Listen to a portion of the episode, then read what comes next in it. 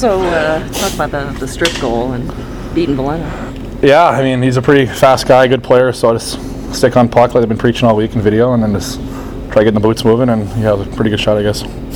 Did you feel better than you thought you'd feel, considering you said you hadn't skated in a while before this week? Yeah, I felt a lot better today. I mean, had like a 25 minute massage from one of the guys in the training room, so that that had to have helped. But no, I felt I felt really good today. I was playing with Rosie, which was obviously a benefit. Hell of a player, so that was you know I felt really good today. Value three on three as a format, especially in a week like this where you're doing a lot of just kind of cone work and skating work? What's the value of a tournament like this? Yeah, I think it's just trying to showcase your ski, your speed, and your skill. I mean, a lot of open ice, so you're trying to show off your creativity and your hockey sense but at the same time. You're trying to win, and I think we have a bunch of competitors in that locker room, and I think it really showed today. Did you feel like all the work that you've done on your skating since you've been drafted showed?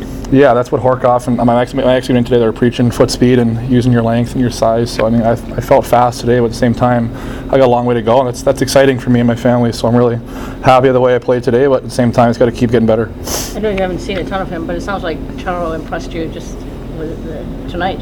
Say that again, sorry. Rosie. Taro, yeah, no, I played with him last year a little bit at camp too. Him and Colton Conrad, and developed some chemistry. And today, I mean, he's so easy to play with. He's such a good player and has such good hockey sense. So anytime I can get open for him, a guy like that, it makes my job so much easier. Is that something that's maybe overlooked sometimes? Is just when, when guys are that smart, you know, maybe you don't need the time that you Yeah. with other players. Yeah, like my gel. coach at Union always says you can't teach hockey sense, and a guy like that, it's evident that guy's got a point a game in the NHL coming from college. It's clear that a guy like that I can have a role model for. It'll help my game going forward. But at the same time, I got to have my own identity in my games. The same, I just got to keep working, and if I do that, then good things will happen.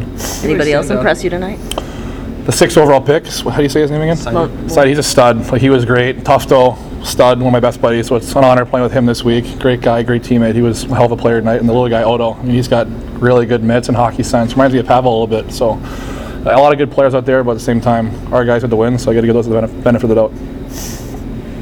There was a little bump and grind as well, and you didn't seem to mind that.